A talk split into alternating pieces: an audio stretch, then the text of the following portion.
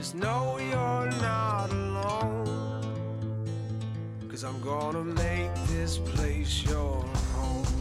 News Radio 840 WHAS. Good Sunday morning. Bob Sokoler and the Louisville Real Estate Show. I own a team over at Remax Properties East, and we are continuing to knock the ball out of the park, so to speak. We just need listings to continue. So they'll give you my number in a second. First, let me introduce some great folks who are joining us for today's show. Randy Rocky from Swan Financial. You can reach Mr. Rocky anytime at 6450736. Also, here, Kevin Disler, Pitt and Frank attorneys. You can pick the attorneys you want to close your loan, and I cannot suggest uh, a better group of people than Pitt and Frank attorneys at 895 9900. Welcome, gentlemen. Good morning, all. Yes, indeed. Good morning, Bob. Son Greg is uh, actually working already this morning, so we won't hear from him this morning. You can reach me anytime uh, on my cell phone at 502 376 5483. Again, 376 5483. Following up uh, to a story we've been following, a tragic story out of Florida, Surfside, Florida, condo collapse has apparently now led to diminishing demand for condo units in older buildings prior, built prior to 2000. That's along the city's coastline. Uh, reports NBC put out something on this. It's going to be more common, at least for a while. The fear of going into an older building is going to be greater, and buyers are going to be more careful and sensitive to the history of repairs and maintenance. So that's unfortunate. Next uh, topic uh, for the in the news: uh, weekly mortgage refinances are spiking. Randy Rocky over at Swan, spiking 20% after interest rates drop to uh, lows that we haven't seen since February. What are you tracking from your perspective?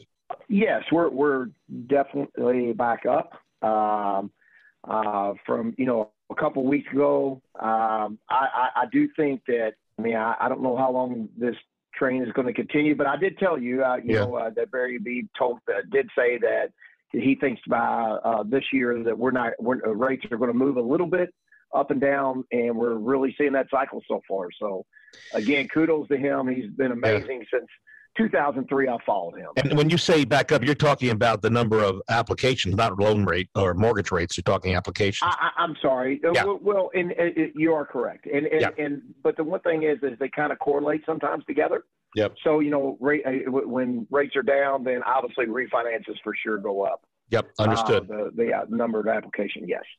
Uh, Kevin Disler, are you seeing more refinances come through your doorway? Because it seems like I would have thought that most people who were going to refi their home if they had a higher uh, mortgage rate from years past would have done it already. But according to this, uh, it's back up again. How about you? We we had the rates kind of spike up for a couple months, and it kind of did uh, tend to reduce the number, but the rates went back down again. Kind of the surprise of everyone except Randy and uh, Mr. Habib. But uh, Yeah. we're seeing a lot of people come back in. Well, and the other thing is people are doing cash out refis again, where the prices of their homes have gone up so much Yes. in the last couple of years that you can really use your equity in your home in order to finance improvements. Isn't that how we got in trouble with um, back in 2008, 9, 10, 11, 12? Where we saw people cashing out. I guess they didn't have as much equity uh, in the home then as they do now. And I suspect at least that mortgage companies are a bit more um, careful about doing these refis. Uh, right, right, and uh, the debt to income ratio is is really uh, been. Uh, we verify that a lot more than we used to. Yeah. Uh, you know, there was a lot more stated income programs uh, back in the day around the 2008 mark, um, and and it's really uh, just like you like Kevin said. There's there's a lot of people for for whatever reason are doing you know their home improvements or they're getting credit card debt, and with the appreciation yes, there is a tremendous amount of cash out refinances happening. We were just talking the other day about is this another 2007 situation? And just recalling back in those days when we did closings, you all remember like the 80 20, Yeah. where the primary lender would borrow, you could borrow 80% and 20% Mhm. with a home equity loan. And uh, no lenders are doing that. They really have, I think, learned from the, the mistakes back in 08. So the lenders are not allowing people to over leverage any longer. And that's a good thing. It really is. Uh, that's a great point. Yeah, uh, interesting that apparently monthly mortgage payments, according to a new survey, have increased uh, to $1,204. That's the average. That's a 20% jump compared to a year earlier. And they're attributing all that because the price of homes have gone up. People are paying more for them, and the interest rates um, are lower, but they're just buying more home. They're able to afford a bigger home. That's raising interest, uh, increased payments on a monthly basis. Uh, the other thing about that is property tax are going up, you know, mm, uh, because mm-hmm. of the fact of the appreciation. Yeah, and well, not only because of appreciation, I think you're referring to um, uh, the fact that there have been a number of assessments around town, PVA, Property Value Administration, going out and reassessing and come shocking a lot of people with their new uh, tax bill, which uh, is unfortunate. So I don't know what to uh, to advise other than you can try to attempt to at least uh, fight it. A real estate agent that can give you comps from the area that might be able to help you. For those of you who'd like to see what our show looks like, because hey, we we put this on YouTube. You can go to LouisvilleAnswers.com. That's LouisvilleAnswers.com. If you want to see what people are saying about us, head over to LouisvilleSellersTalk.com. You can read about what we're saying, our reviews. Go to LouisvilleZillow.com. Okay, so some new terms have uh, appeared in listings. Uh, you know, when we write a listing, when we put it out there, we try to be creative to some level of uh, describing a home.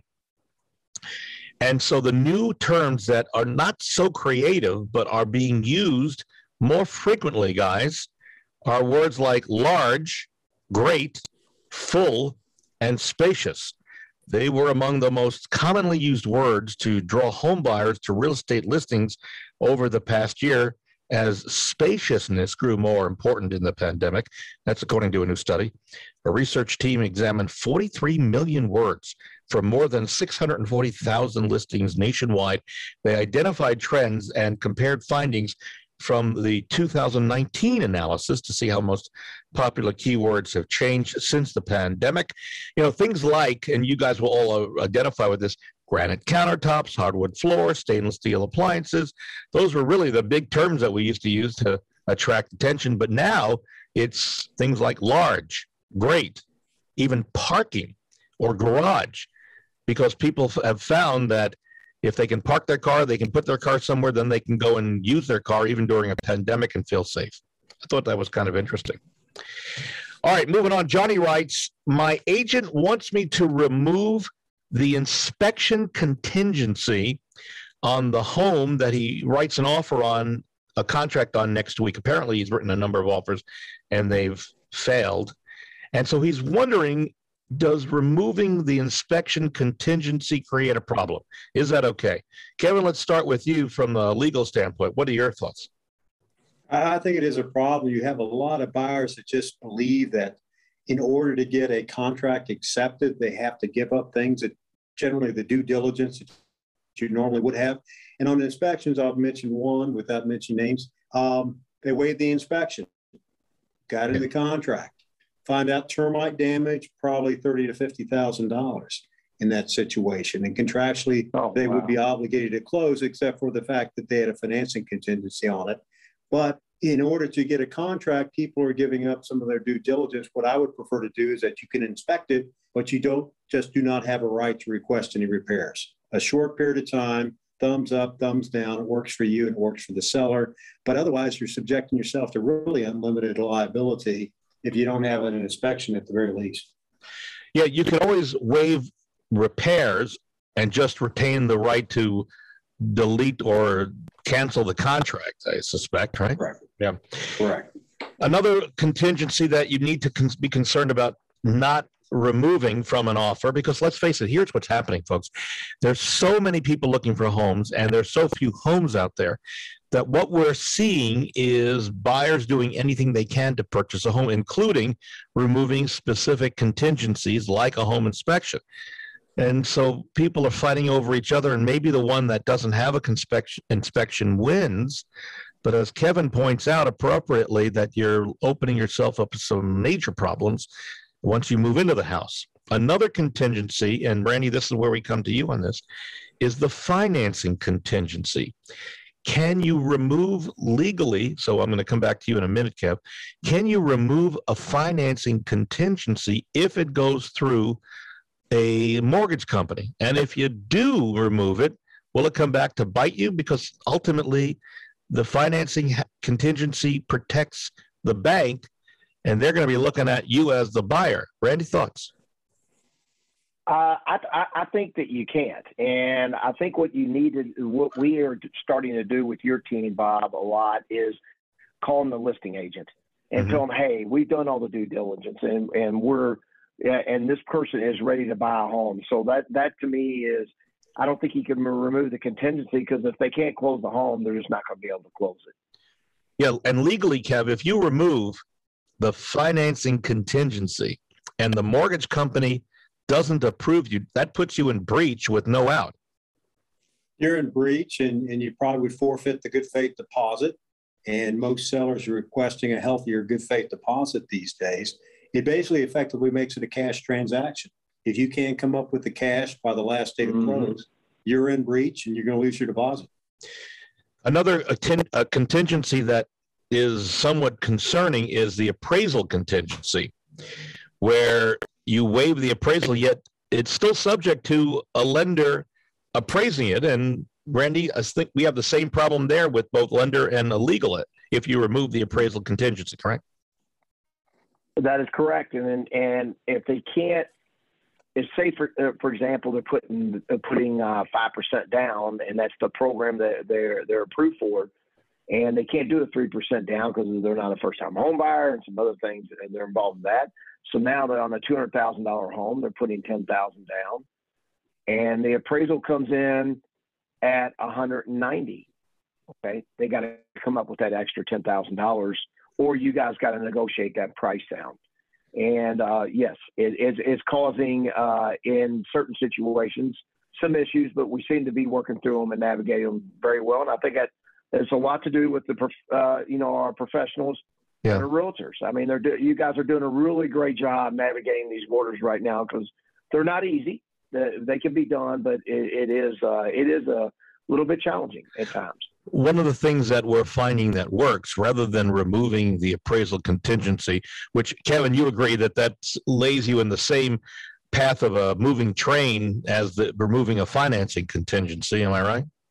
That's correct. Like ultimately, you have to come up with the money, and a, and a savvy listing agent is going to say, okay, assuming it doesn't appraise, show me that your client has the cash, or you don't get the property. Yeah. Uh, most agents on the buy side, you'll say you waive the appraisal, but you will limit or cap how much your client has to come out of pocket. Because again, if you waive it, you you know it may be wide open as far as your liability, or you're going to be in breach and lose your deposit one of the things that we're finding successfully works is an appraisal guarantee. So let's just say a house is listed at let's use Randy's number two hundred thousand, and you go in and you have a um, an offer of two hundred twenty five thousand, which quite frankly, folks, is not so unusual this this year. And you in the contract, and Kevin just uh, follow this. You put a an appraisal um, guarantee that the buyer will pay the seller $10,000 uh, between the appraisal price and contract price. So, in other words, if it only appraises for $210,000, the uh, buyer puts in 10000 which brings it up to $220,000. It's a guarantee, and that's still safe as far as we're concerned, right? Yeah, it's basically it's a cap. It's risking your client's exposure Plus, the, the seller knows that you can come up and, and, and knows and, and, should actually ask to verify where the funds will be coming from. But it's a good way for both buyer and seller to be assured that the transaction comes through because property is appreciating so fast. The appraisers are really having trouble keeping up with it right now. Oh yeah, yeah. Which also brings Randy the question because of this guarantee. When you look at, and we've talked about this, but when you look at these um, the uh, specifics of a buyer's ability to purchase, you have to factor in if there is a guarantee that that guarantee is not included in the money that's being used for a, a down payment or for approval for a loan, right? Uh, that that is correct, and yeah, and yeah. you know we have to have the backup money. So uh, if if the appraisal doesn't come in at the value. So some other contingencies you should never remove is a mold remediation, which is not so prevalent here in the Louisville area, but it does exist. And then a well water or septic inspection, also some key components. Um, surprisingly, there are people who might consider waiving the septic inspection, but if uh, you have a problem, you you are definitely going to need septic. So don't do that. Uh, you have the inspection, don't waive it, and then retain the right to terminate the contract if, in fact, the deal falls apart. We're going to take a break. When we come back, a variety of things, including some great news for home buyers and builders. We'll give you the story on that. With us, Kevin Disler, Pitt and Frank Attorneys, 895 9900 is Kevin's number. Randy Rocky at Swan Financial, 645 0736. You can reach me anytime. Greg's off on uh, working already this morning, but you can reach me at 376 5483. Again, 376 5483. We are back in a moment on News Radio 840 WHAS.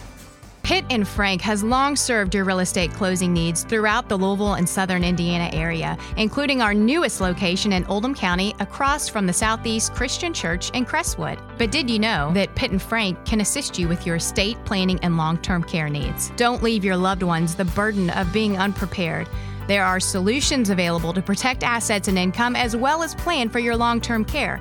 Call us today at Pitt and Frank, 502 895 9900. That's 502 895 9900. Need a home loan or refinancing? You need to talk to Randy Rocky at Swan Financial. Why have they become so popular? Because of our programs, our service, and our competitive rates. And now listen to this new program from Swan Financial. Yes, we have a 1% down program that also you will get 2% grant money from the investor. Call Randy Rocky today at 866 766 1920. Swan Financial, NMLS 2473 and 26362. Equal housing opportunity. Call Call for additional cost information. Other restrictions may apply. In the real estate market, sellers and buyers have great expectations. And as a real estate agent, you take pride in fulfilling them. But some things are beyond your control. So, what can you do? Choose Home Warranty of America's 13 month plans. HWA plans cover the home buyer against any breakdowns or repairs, keeping you and your clients safe from any covered claims. We offer comprehensive plans with competitive pricing, and our dedicated team will work with you every step of the way. To learn more, contact HWA today. Hi, I'm Barbara Corcoran. I'm constantly asked by news sources how to best navigate today's real estate market. I call the brightest agents in the business to get their input. Hi, Bob. What's going on in Louisville? Hi, Barbara. The Louisville real estate market is hotter than we've ever seen it. I'm so happy to hear that. With our exclusive marketing plan, we can get sellers top dollar right now. Get the best advice from my friend Bob Sokoler. Go to WeSellLouisville.com. Be safe and smart. News Radio 840 WHAS, Bob Sokoler, the Louisville Real Estate Show. Thank you, Barbara Corcoran, for your endorsement and friendship. You can see Barbara on Shark Tank over on ABC as well as on CNBC and reruns. We are blessed to have Kevin Disler from Pitt and Frank Attorneys with us at 895 9900. Also, Randy Rocky, Swan Financial, 645 0736. And again, son Greg is uh, working already this morning. All right, some good news for buyers and for builders. Lumber prices have dived more than 40% last month, and the biggest monthly drop on record. Lumber futures have tanked uh, 42% in June alone, on pace for their worst month, which is good news, on uh, record dating back to 1978. Now, that's great news on the surface. But guys, here's the real problem. I was talking to a builder this week, and he was telling me that even though the price of lumber has gone down, there are a lot of lumber warehouses and storage companies and places that sell to builders that have already bought lumber at the higher prices. So they got to get rid of that stock before we'll see in the consumer side any of those prices coming down. So that's unfortunate. New survey of where would you want to retire? Now, some would say Randy Rocky has already found his favorite place to retire. Randy, where where would you want to retire down the road? Uh, I would like to retire in Glasgow, Kentucky, and Tampa, Florida. Oh, there you go. All right. How about you, Kevin? I think Any it pla- gets down. It gets down to Florida, the hills of North Carolina, or the mountains of Colorado. We're Interesting. still trying to figure out which one. I, I would say I think that uh, I visited Marco Island in Florida, and I'm seriously thinking, well, that might be a place to go. So there's a new uh, survey out as baby boomers are looking to retire. Where would they likely move to? The location most picked was not brought up by all of us. It is Georgia. It may offer. I know we're all surprised, right? Georgia. It may offer the best prospects, according to a new study by Bankrate. The state's overall affordability is a big draw to retirees, offering a low cost of living and light tax burden. Those same reasons helped Florida and Tennessee nab the number two and number three spot, respectively, on Bankrate's retirement uh, locales. All right. So, where did Kentucky? Uh, sorry, uh, Indiana's on this list as well. Let's start with Kentucky first. Where did they rank of the top 15 places to retire? Well, number 10, which is really not that bad, which, you know what that means, folks? We don't have to do anything. We just stay right here and, and live living a, a nice life. And incidentally, not to be outdone at, number 10, Indiana came in at number nine. Again, this is Bankrate. So if you're living in Kentucky or Well, Indiana, he- yeah, You know, and I, I sincerely, Bob, there's a lot of people that down here at the lake at Barren. I mean, my next door neighbor's from Detroit. The other one was from Illinois. You know, Michigan. I mean, there's a there are a lot of people that do relocate here from the north. Yeah, and I, I think that this is a. I was always told uh, for years when I first moved here to do TV that this is a big little town.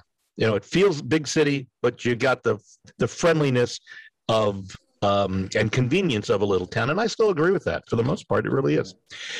Question that came up, and I think everyone needs to um, to think about. Barney had uh, sent in a, an email, and again, we're doing our COVID show, so it sounds a little funny. Just to let you know, we're doing this on recording it on Zoom, and then we're uploading it to YouTube.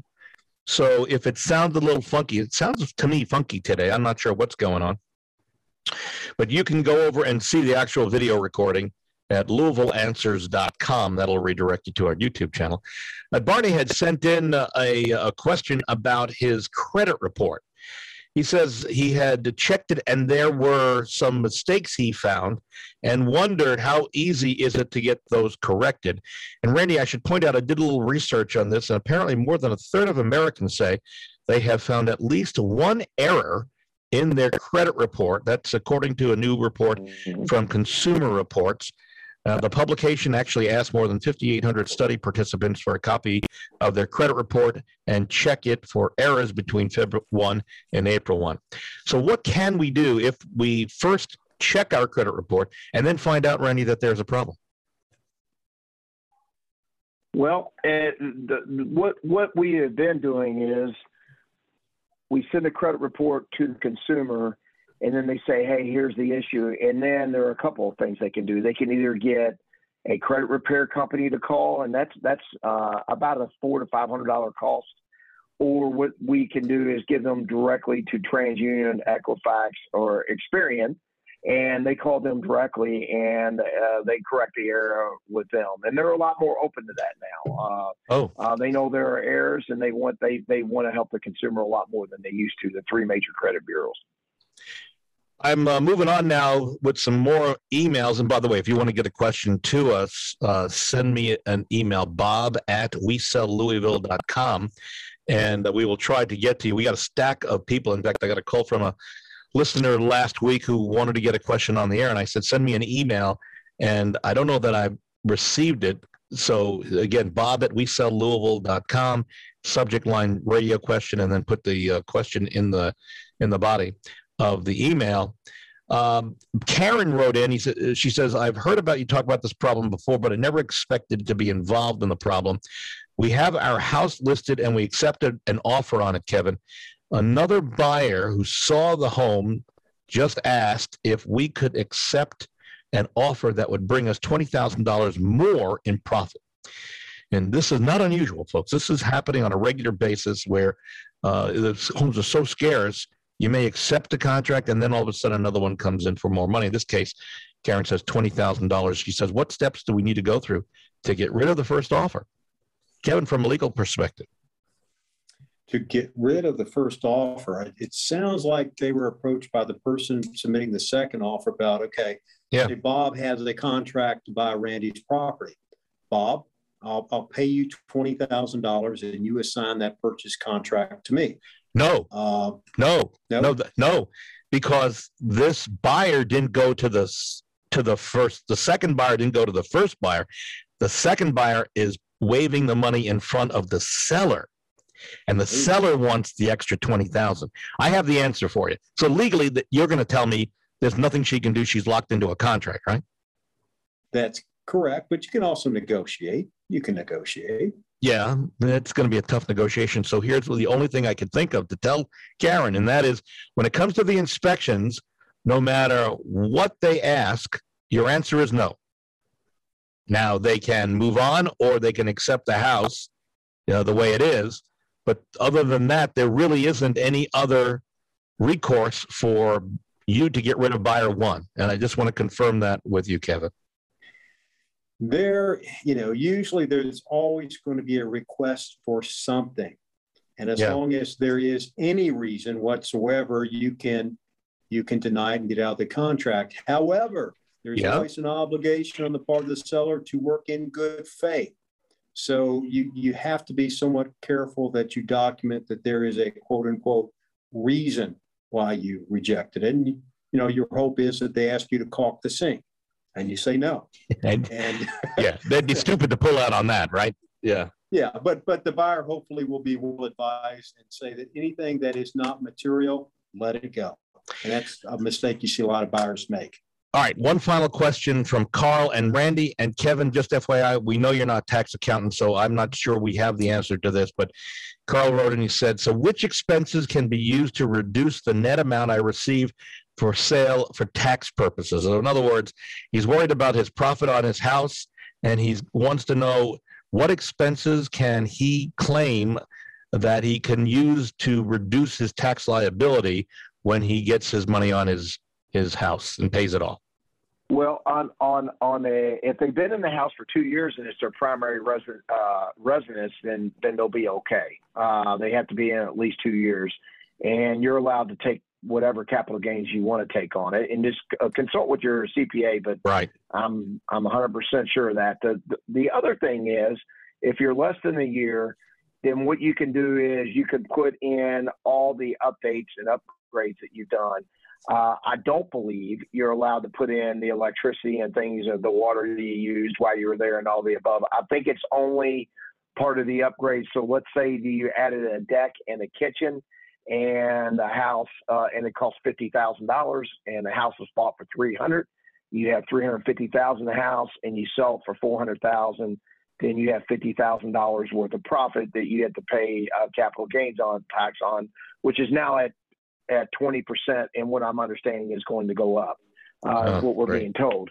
Yeah. Um, so, so the second thing is on all investment properties, you have to pay, and the same exercise I just told you, uh, but you you pay that no matter what on a on on an investment property when you flip it or sell it. All right. Well, I, I would say you went above and beyond on that for Carl there, Randy. I would tell her, Carl, definitely check with your accountant because that he, they're the, going to Oh, have the actual. absolutely. Yeah, they're the ones. Right. Yes.